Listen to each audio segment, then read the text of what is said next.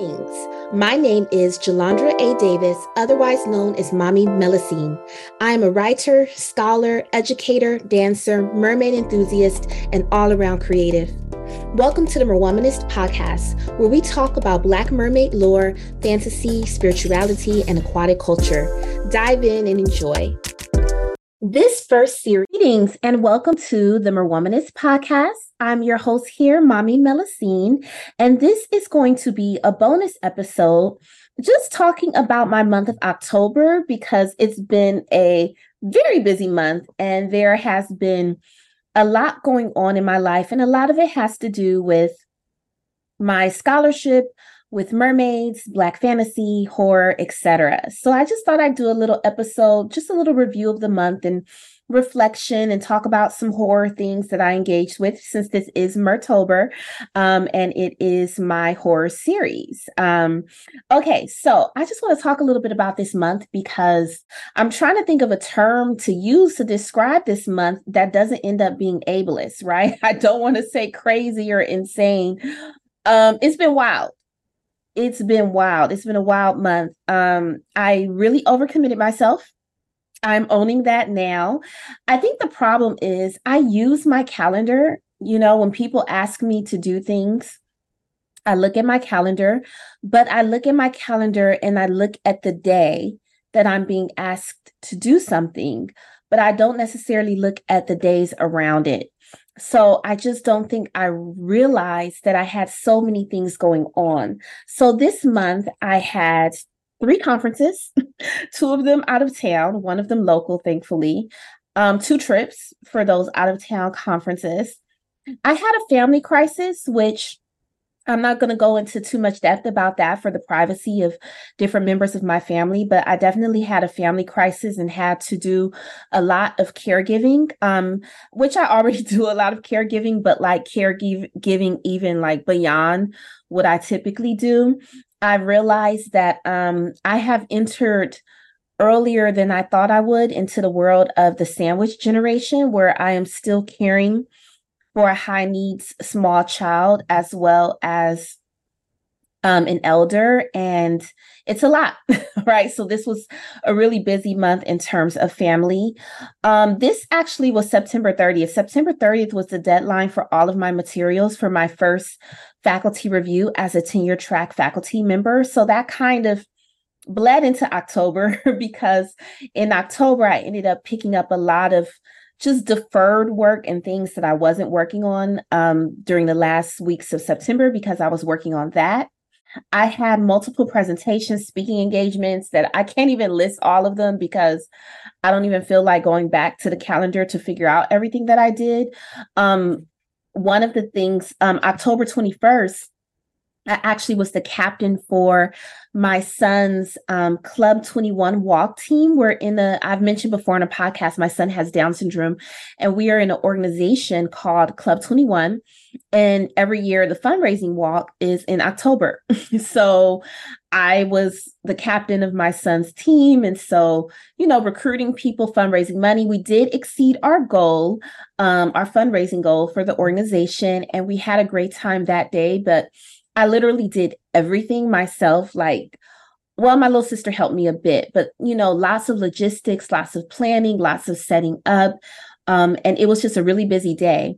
And on the day of that, after leading this whole um, walk, charity walk, I went straight from there to UC Riverside, where I was on a panel um, doing a kind of introduction as well as post show discussion of J.D. Dillard's Sweetheart, which is a film featuring with a Black director featuring a Black female lead, um, an aquatic horror film. And so I was in a discussion about that film with John Jennings for a Black horror film series that we are now having at UC Riverside so that was all in one day that charity walk um, followed by that film screening and discussion um, and i had one day after that to try to rest a little bit and get my household together get my son prepared because on october 23rd i headed out of town i was gone for a week and I made two stops. In Washington, D.C., I went to see Ayana V. Jackson's From the Deep, an exhibit um, that is inspired by the work of Drexciya. Um, and I'll talk about what that is in a second. Um, but it's an aquatic, a very aquatic, you know, feeling exhibit. And I went from there to the National Women's Studies Association conference in Baltimore where I had not yet um, written the paper, the chapter that I was presenting. So that was fun. So I spent most of my time in Baltimore actually writing and working, um, presented that paper. And I just got home last night. So it's been so busy and it's not over. Tomorrow is Halloween. Um, my son has an event at school. I've got to um, get his costume together, got to um, get together whatever I'm going to be doing for his classroom. So it's still not over, but not even, you know, I have not even put together my Halloween costume. That's how busy I've been this month. And I said before when I started the horror series that Halloween is my favorite holiday and that I usually am very invested in putting my costume together. I never buy a costume. I I don't sew or anything like that. So I'm always putting my costumes together, kind of crafting them from different pieces. And yeah, I actually did not do that this year. So I have a whole bunch of stuff because of being in the mermaid cosplay community. So I'm probably just going to dig in my closet and put something together for Halloween. so I just want to talk a little bit about this month because it's been a lot going on. Um, where to start? Where to start? One of the conferences that I was involved with was Cal State LA's EagleCon. It's a annual conference um, and science fiction convention at Cal State LA. And one thing really unique about EagleCon is that it brings scholars together, but it also brings fans together. And there's also a really heavy focus on undergraduate students. So this year, there was a collaboration between um, Cal State LA and UC Riverside um, English department where I teach. And so, you know, we organized for students to come out from Riverside to Cal State LA. Um, that was about the extent of my involvement. Unfortunately, I wasn't able to take part um, as much as I wanted to, and I only attended one day, but it's a really great event. And one of the things I really love about it, besides bringing fans and undergraduate students and scholars together, which I think is really important to have cross pollination across those groups, I think it's really important. And this podcast is evidence of that. It's really important to me that scholars are not only talking to each other because then I feel like we get into sort of a vacuum and we get, you know, we get just so into our theory and in our criticism that I think sometimes we forget that the people who create things are, are real people. Um, and you know forget how to translate the things that we're talking about and we're saying for broader audiences that are also interested in these topics. So i really love eaglecon because it's all about that. Um, it's a very public facing conference even though it's also scholars um, who are involved and a great thing about eaglecon is that there's a lot of emphasis on um, careers on re- like exposing students to career paths in the arts and in Hollywood, and not the kind of career paths that I think people are used to thinking about with acting, directing, kind of the splashier things, but things like set design, sound design, storyboarding, right? All of those story editing um creating the art the costumes uh, the animation right? And so there's always quite a few people who are talking about the actual industries that produce the science fiction and fantasy like landscapes, right? That so many of us are fans of. Um, so I did enjoy my one day. It was a three day conference. I made it to one day and I really enjoyed that.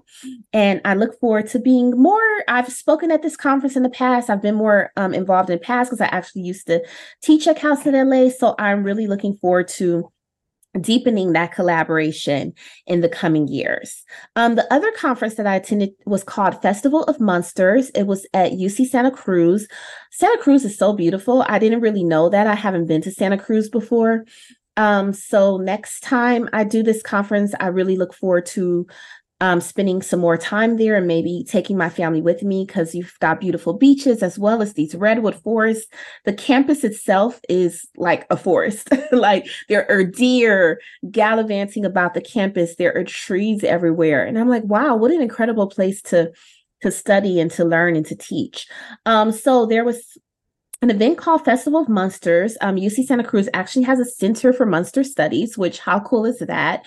And mermaids are actually actually considered to be monsters. A lot of people might not know this, um, but because of their hybridity, right? Because they blend, you know, human and fish, these forms that don't really go together, um, they are considered to be monstrous. And a lot of the history of the portrayal of mermaids has regarded them as monsters. So I was invited to a working group um, centered um, at UCSC, but involving faculty of all kinds of different disciplines at all kinds of different institutions who are working on something involving monsters. And so this conference was a chance for us to come together with other scholars who are presenting around monsters. I moderated a panel. Um, don't remember the name of it, but I moderated a panel, which I think was about sort of reinventing most monsters in folklore. Um, but that was really exciting. Um, the the presentation on that panel that stands out to me so much was actually about changelings. Whew, I did not know that the mythology and the history around changelings. Um, changelings are the idea of a fairy or fae creature that is exchanged for a child, usually a newborn child, but it could also be a small child, and sometimes they're also exchanged for um, young women or, mothers or mothers of the children. So it's usually a child or a mother, but it is a creature that um, is left in the place of, you know, a kidnapped child or mother that's then taken into the fairy realm. I was familiar with this concept um, from, you know, being someone who, you know, likes fairy tales, reads fairy tales, but there is also a ballet called The Changeling um, that I have seen. Um, so I was familiar with the concept, but I just really didn't know how deep it goes. There actually is a lot of really tragic, terrible history around changelings, um, where the idea or the folklore of changelings is used to really be kind of a, do I want to say cover?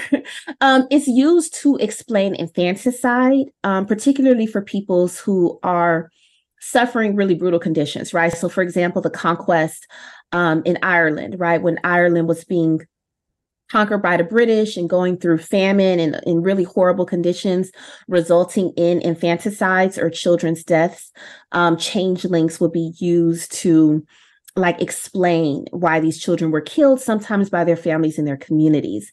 Um, so i i didn't even mean to go that deep into that. It's just this paper left such a deep impression on me. And because i didn't actually mean to go too deep into it i didn't like get the author or anything before I sat down to record. So that information on the scholar who was working on that, and she also talked about the television show Changeling, which is a black horror show um, that is out now that Nicole Sconiers and I also briefly talked about. Um, I will put her name in the show notes um, so you can look out for that research. But yeah, that just left a big impact on me. And there was just so many great conversations. Um, and one of the things that kept coming up in that conversation, as well as my conversation with Nicole Sconiers, is like, what does it mean to be the monster? What does it mean to get to be the monster? What does it mean to get to be the villain? Um, because I think that for Black people, those positions are troubled ones for us because there was a time where we're like, we had to be the monster or the villain in horror stories. Um, and now that we have more range of what we can be, sometimes um, I think there's a resistance to occupying those spaces, but I also think it's important that sometimes we get to, right? I don't know if I'm making any sense. This might be a good segue to talk about a film that I saw this month um, during my flight. I often use um, flights as a chance to watch movies that I might not give a chance on a regular day at home. You know, I only have so much time at home to watch movies. You know, by the time I get my son to bed, it's about time for me to go, and I can't watch horror movies when he's up. Mm, so I often use flights as a time to watch, you know, horror movies that you know, I might not take the two hours to watch at home. So I watched this film called, and I'm going to have to put the director's information in the show notes because I also didn't mean to go into this. But on my flight out to DC, I watched a film called The Angry Black Girl and Her Monster. This film is a Frankenstein retelling. The references and the homage to Frankenstein is very rich throughout the film. The girl's name is called, the little girl's called, well, not little, she's like a teenage girl. Her name is Vicaria, right? She's a young um, teenage girl growing up in the projects. I'm not sure what city, but she grows up inner city community. Um, she grows up exposed to a lot of violence. She loses her mother and her brother to gun violence. So she develops this obsession with death and she believes that death can be cured.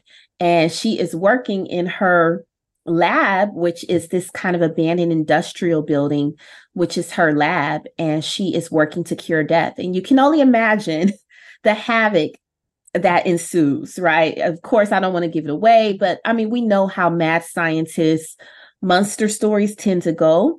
Um, but I think this one does have some twists, right? Our mad scientist is a young Black woman.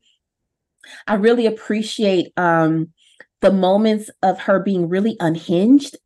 I don't know what it is. I just want Black women to be able to be unhinged, right? Khadijah Mbowe is a um, YouTube um, and um, they just put out a video on Black women in rage, um, which I really recommend. And yeah, I just I just like to see us get to unleash our emotions and unleash emotions that aren't always desirable or respectable or can't be easily taken up within like a politics of good representation. I just want Black women to be free to be whatever. Um, yeah, so Vicaria is really unhinged.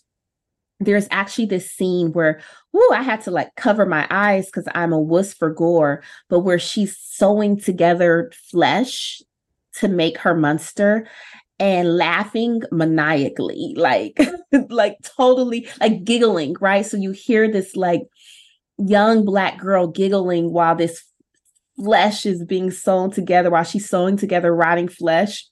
It's body horror at its finest. Like I said, I'm a wuss for gore, but I also do have an appreciation for body horror when I am able to stand looking at it. I mean, I don't know that I want to say it's a great film. I think it's a very flawed film. I think some of the messaging and the writing was really heavy handed. Um, but it's also really compelling, right? And that's something I say a lot that something doesn't have to be perfect and it doesn't have to be perfectly executed for it to be really compelling and for it to stay with you because this film has literally stayed with me um, ever since I watched it. Um, and for all of the unsettling aspects of it, it also was strangely hopeful. and you just have to watch it all the way to to the end to understand what I mean by that. Right. So that's one of the, the things that I engaged in, in terms of horror this month. I'm going completely out of order. Um, I also of course had to watch JD Dillard's Sweetheart in order to um, be part of this discussion about it with John Jennings um, at UCR. And it's an event that's coordinated by Courtney Baker, a faculty in my department. Um, and so, pretty much, uh, not all of us, because I'm sure there's other folks too, but a lot of us who do Black speculative fiction or interested in Black speculative fiction and genres and horror at UCR, Courtney Baker, Andre Carrington, John Jennings and myself um, were together at this screening and got to go out for dinner afterwards. And that was just really nice because since I do commute to campus and because my life is so hectic, I don't get a lot of time to spend with my colleagues and just to, you know, have my mind stimulated, right? Sometimes because even though I'm an academic, I feel like I don't get to spend a lot of time with other academics. There's not a lot of academics in my friend circle in my community. My partner has a completely opposite types of career. Um, so I don't know. I just feel like I don't really, when I go to conferences and I see people who are really, really close friends, with other people like in their same career, I'm like, oh wow, like what would that feel like? because that's not really something I have in my day. I have a couple of friends, but I just don't have a lot of people in my daily life that I feel like understand my work, um, understand my career, understand the really unique and particular pressures um, and obsessions, right? Like we become scholars because we have these deep investments in these topics.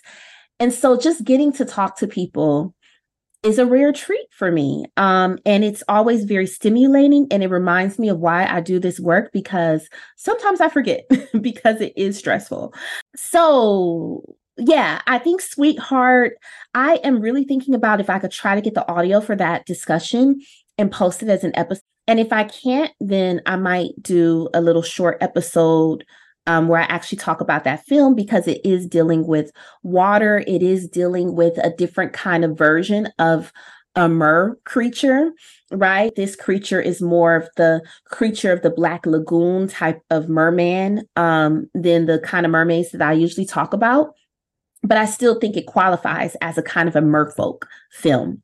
Um, so I will talk about that again at some point on the podcast. Just need to figure out whether I'm going to do it in a wrap up or whether I'm going to try to see if I can actually get the discussion that I had with John Jennings um, about the film and post it. Um, so that is that. Okay, so the last thing I'm going to talk about is my trip, and my husband's coming in very loudly. Let me pause. Okay, I'm back. my husband loves to sing, so whenever he enters the home, it's just singing and music. Uh, so I just had to take a little pause. All right. So last week of the month, I spent in Washington, D.C. and Baltimore. So in Washington, D.C., I went to um, an exhibit um, that I've really been looking forward to. This exhibit's been going for a while now, um, but I had to wait for an opportunity um to have something else to do right like all of my trips everything i do in my life is like multi-purpose trying to kill multiple birds with one stone. So when I saw that the conference for an association that I'm a member of was in Baltimore, that's when I decided to try to overlap that with going to DC to see this art exhibit. So Ayana V. Jackson is a multimedia artist, but predominantly a photographer. She is known for um, work that interrogates the archive. She does photographs of her wearing this European dress and she's sort of interrogating the archive and the absence of Black people, Black bodies in these kind of photographic archives. But this exhibit was inspired by the work of Drexciya. I've mentioned Drexciya before on the podcast. It is an Afro, a Black electronic group out of Detroit in the 1990s. Um, put out many records, um, but they are, I think, in my field, best known for the compilation album The Quest, which is a compilation of a lot of their aquatic themed work. And it is in this album that we get in the liner notes in the album art their world building. And their world building, what Kodwo Eshun calls um, sonic fiction. He calls it sonic fiction. So he said the sonic fiction is everything that's around the music itself, right? So, like the album art, the liner notes, the interviews. So, they had a whole sonic fiction that they were the descendants of enslaved African women who had been pregnant, enslaved African women who had been thrown overboard during the transatlantic slave trade. And for anyone who already um, listens to this podcast, you know that that is like one of my central obsessions, preoccupations in Black mermaid lore is this idea of those victims of the slave trade turning into some form of aquatic life. Um, so Ayana V. Jackson, um, Jackson builds on this world to establish her own aquatic universe in which water spirits um, midwife and transform the Drexciyans. Um, I haven't spent a lot of time with my notes and my thoughts yet, as well as some of my other research about the exhibit. Um, so it was kind of unclear to me whether the figures and the images in the exhibit are supposed to be representing the Drexciyans themselves or the water spirits or if the Drexciyans kind of become these water spirits, or if it's a both and, right? Because we know a lot, like when it comes to dealing with African cosmologies and spirituality, that there's a lot of both and, right? There's a lot of spirits that can be multiple spirits at once and have different manifestations. So I'm still working through what I think about the exhibit. What I will say about it is just that it was so beautiful. You know, I've said before, I don't really think I'm a visual art girly. Like, I went to a few um, museums while I was in DC and I went to other exhibits, you know, than this one. And yeah, sometimes I just look and I'm just like, I have no idea. Like, I don't know what I'm looking at. I don't know what I'm supposed to be thinking or feeling. Um, but some of these mermaid oriented aquatic exhibits I've been going to lately, I feel like I, I get it. You know, even if I don't get exactly what the artist was trying to say, which is something I'll work through more as I start writing about it, I feel it. The exhibit also had a scent installation. The scents were very, very faint. They probably don't want to, you know, make people sick. You know, people have allergies and sensitivities, but you definitely can sense the difference in the air when you walked into the space.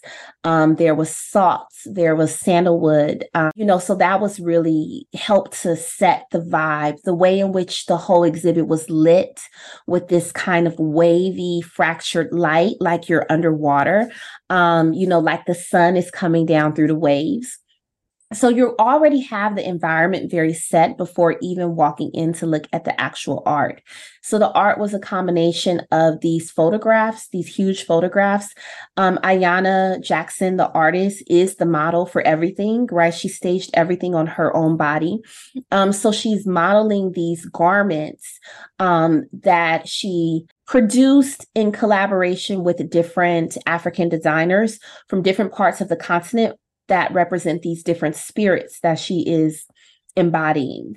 Um, and so they're just these really elaborate garments. And if you look really closely at the garments, you can see that they seem like they're put together from different things, right? Like there's a gown that is made out of flip flops and spoons, right? So it looks like they're put together from things that were thrown into the ocean, um, as well as kind of the memories of both like the African fashions of the time as well as the European fashions of the time, the people that those involved in the slave trade um, would have been coming in contact with, right? As Europeans and African peoples who were trading with each other, right? We can't sort of take out that part of the story as they were coming in contact with each other. Um, so it's, yeah, so it's almost like a fashion exhibit as well, right? I feel like it's having a lot to say about fashion. And I know I have some colleagues in my department who work on fashion from the early modern period. So I'm probably going to be trying to look into some of that so yeah it was very stylish but it's also very meaningful. The most breathtaking part of it is a film um, where ayana jackson again herself got certified in diving. I mean it was very mermaid mermaidy right? Ayana jackson is a mermaid. Ayana V. Jackson is a mermaid. She got certified in diving and there is the there are these long sequences of her dancing swimming um, underwater in these different um, garments that were produced for the project. Um, and she's doing so against the backdrop of these different writings about the Black Atlantic and the Middle Passage and the Black Aquatic. Um, so it's just mind blowing. I'm so, so, so glad that I made the time and invested the resources to go see this exhibit in person because just looking at the images online cannot compare. And most of the images are not available online. Um, and certainly the whole length of the films that were playing were not available online, right? So, yeah, that was just incredible and it was worth it. It was worth all the trouble, it was worth all the money. I went to the exhibit probably about three or four times because I wanted at least one time to just take it in, right? One of the things I'm realizing as I do this work and as I work on something that I'm very personally interested in, like, of course, as scholars, we pick things to work on that we're interested in. But because mermaids at this point in my life has been a part of so much for me, you know, self-care, hobby, interest, work. Sometimes the way in which that blends all together, I'm recognizing is not fully healthy because I'm engaging in things that used to bring me joy already in work mode, right? Already thinking how I'm going to quite frankly capitalize on it, right? Because I'm doing the work because I care about it, but I'm also doing the work because as a scholar, it's my job to produce articles and books and and writings and, and different things, right? Um, I need to do this in order to secure my future. And yeah, it's just sometimes the mixture um, is starting to kind of wear me out. So I have to remind myself to slow down and enjoy things. So I have to give myself the space to do that. So I'm glad that I gave myself like three, four days to be able to kind of absorb and take in and just enjoy the exhibit, as well as to take the notes, to take the photos, to do the documentation, to start doing the writing and all of that. Mm, oh, another thing worth mentioning here um, that I experienced in DC. Um, so that exhibit was at the Smithsonian um, Museum of African Art. I also went to the Smithsonian National Museum of African American um, Art history and culture i think is what it's called um and woo, when i say i mean that is an incredible museum it is huge it's just the displays like it's just a breathtaking museum i was only able to go kind of quickly um because i did that on my last day Mm, so I just had to kind of go through the museum really quickly and take pictures, but hopefully I'll be able to get back. But there was an exhibit on Afrofuturism. So that was great. I went to the exhibit on Afrofuturism. Um, they had you know, costumes from Parliament Funkadelic, Sun Ra, Janelle Monáe. Um, they had the Black Panther costume from Black Panther. I didn't see a Dora Milaje costume, but I definitely saw, and maybe I just didn't walk around enough. Um, they had book covers from Octavia Butler, Samuel Delany. Um, it was just a really great exhibit. Um, I wish I had a little bit more time with it. Hopefully, it'll still be there the next time I make it back to um, to that museum, which is so worth checking out. Oh, another thing that happened in DC that's worth mentioning on the Mermaid pa- podcast, I met up with Mermaid Che Monique. Um, so Mermaid Che Monique, I mentioned before, she was the first Black mermaid that I came across when I started looking into the mermaid community and wanting to get into mermaiding and be part of mermaiding. At that point, I wasn't on Instagram. I really have, you know, I have a very ambivalent relationship to social media and I try to keep the platforms I'm engaging with down. Um, so I think I found Mermaid Che Monique um, through YouTube. And finally went over to Instagram where I found all the other Black mermaids. um, but yeah, so I've always had a, a deep affection for Che Monique, and I'm really you know happy that someone who i you know admired from afar that i can now call a friend.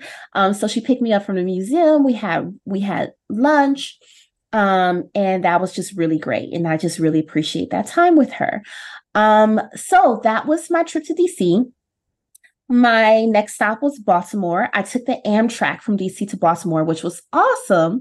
It was so comfortable, it was so cheap, and we just really need way more connectivity in terms of trains and light rail to get around, you know, different places. Like the conference was in the Inner Harbor in Baltimore. One thing that I'm not so happy about is that I just did not get to do anything in Baltimore, and I like Baltimore a lot. At one point, um, my husband and I were consider mo- were considering moving to Baltimore. We actually were supposed to move to Baltimore a few years ago, and um, things change pandemic life you know it, our plans ended up changing. But i traveled to the city multiple times during that period of time trying to get to know the city and figure out you know the lay of the land and i really like it. So i am disappointed that this trip i just did not get to go do anything. I didn't get to catch up I have a friend whose um, child is in college there. You know, I just I just didn't get to do anything because because my month has been so incredibly busy. I had not written the paper that I was presenting. I had done the research for it. I'm not going to say I hadn't written it at all. I'd done the research, I had done the note taking, I did the outlining. You know, I knew what I was talking about, but I just really hadn't sat down to do it. So, um, what I was presenting is a chapter from my book project I'm working on, where I, and in this chapter, I'm really thinking about um, Black mermaid children's literature and the way that Black mermaid children's literature is mediating some of the trauma of the Middle Passage as well as the afterlife of slavery. So I was talking about these Black children's literature and talking about it in relationship to environmental justice and the way that these books connect both the history of Black people to environmental justice through the figure of the mermaid that is often a manifestation of either Mami Wata or Yemaya Yemanja. Um, so that's what I was talking about and spent most of my time in Baltimore writing. Um, my presentation went really well. And at the end of the day, even though writing because you have like this pressure of having to present the next day is probably not the healthiest writing practice it did help me get a whole draft of this chapter done. Um, so i'm excited about that um, okay, the last thing I'm going to talk about is an experience that I had on the flight home from Baltimore um, that I thought was just worth talking about. You know, I am scared of heights and I'm claustrophobic. So flying already is not a very pleasant experience for me. On my way home from um, Baltimore, I was not feeling well. I was really sick. Um, I'm on a flight. I flew Southwest if anyone knows when you're flying Southwest, you know, you don't have assigned seats. So I always usually try to be in a window or an aisle because I know that I get really claustrophobic, but I was not able to do that. And I ended up stuck between two large men. And I think it did not help that I was reading. So on the last episode with Nicole Sconiers, we were talking about Tana Tananarive Due Ghost Summer, which is a collection of Tananarive Due's short stories and they're all all of these stories are centered around the majority of them if not all of them are centered around this one town which i think is really remarkable considering the fact that from the post notes that Due has for each story these stories were all written at different times over different years for different publications. So the fact that she was writing all of these different stories for the same kind of universe that she created with this one town, with this lake. I think it's really incredible. Tananarive Due is brilliant, brilliant, like Pulitzer Nobel level brilliant writer. Um, so anyway, I was reading this one story. I won't say the title because I probably something I'm going to say about the story will be a spoiler. But um, I was reading this one story. It was really terrifying. It starts out really light and adventurous. And by the end of it, it is so sad and it's so terrifying, but it involves um, children being buried alive. So I'm reading this story while I'm on a plane. I'm reading on my phone, on the Kindle app on my phone, which is probably not a good idea because I'm straining my eyes. I'm already a little bit nauseous because of what I'm experiencing. So basically, I end up having a huge panic attack on the plane. Like, I wanted them to land the plane. there was this like the old man to my left because he was like an elder gentleman and i was like i need you to get up. You know i wasn't like polite about it. I was like i need to get out. I need to get out. So he gets up. I go into the aisle. I'm staggering down the aisle and i really am in my head like i gotta get out of here. Like i wasn't to do it but i actually pictured myself trying to like do the emergency like I, the emergency latch like to get i just wanted out of the plane so bad so I staggered to the back of the plane and I asked the flight attendants, how, how much longer do we have? And they're like an hour and a half. And I just started weeping.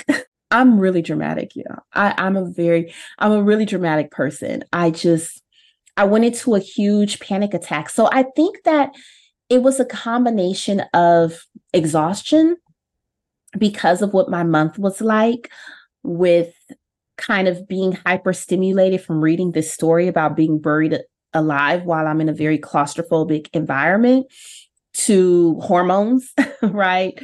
Um, I don't know. It was just a combination of things. I just broke. I just kind of broke. And I just am so grateful for those lovely flight attendants because they totally like they made me sit down. I had to take off. Then I'm double masked because I'm on a plane and nobody else masks on planes anymore. And I don't want to get COVID. So I had, so I also couldn't breathe. So they made me take my mask off. They put cold compresses on me. They gave me ginger ale. They gave me water. They um, took my glasses off because my glasses were all fogged up, so I couldn't see. They talked to me calmly, and they just totally like took like brought me out of the panic attack, and I felt very taken care of. And I think there's times I've talked on the podcast a little bit lately about um, feeling lately like not very supported. Um, thinking about times in my life recently and years ago where I just didn't feel cared for. Like I have to do a lot of caregiving, but like no one's taking care of me. And so, yeah, I'm just, I don't know their names, but shout out to the flight attendants, Southwest Airlines, um, that really took care of me and kept me from making that plane either crash or have to do an emergency landing. Um, and kudos to Tananarive for being such a great horror writer that you helped to send me into a panic attack on that plane because I know that that story contributed to that experience. That's my month. That's my month. Very eventful. Some things that I've learned. I definitely am doing too much. The realization is important. I'm not entirely sure what I'm going to do to resolve it yet because I don't want to give up any of the things that I'm enjoying. I really enjoy making this podcast. It gives me a creative outlet, it gives me a sense of efficacy in my life. Scholarship is really slow, it's really tedious.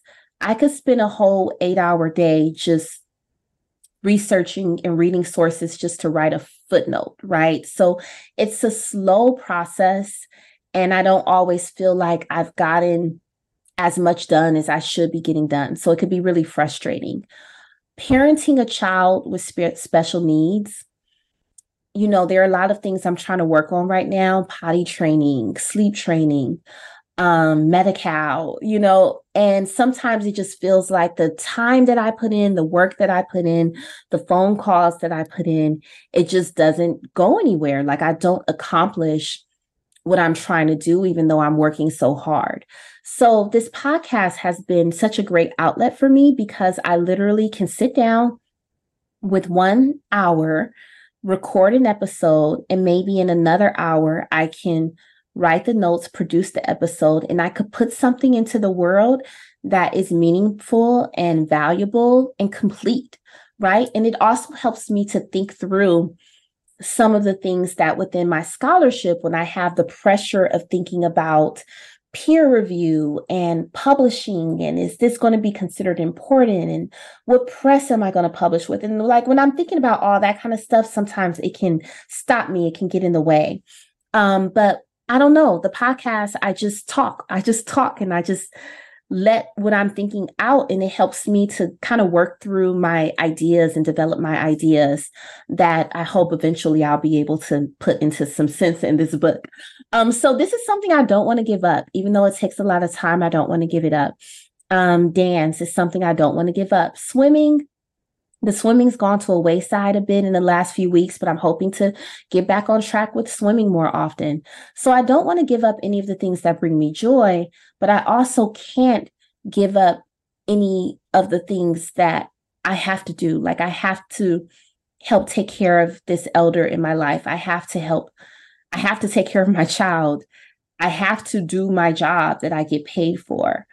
I have to be there for my students. I mean, everyone maybe doesn't necessarily feel like they have to be there for their students, but I do feel that responsibility.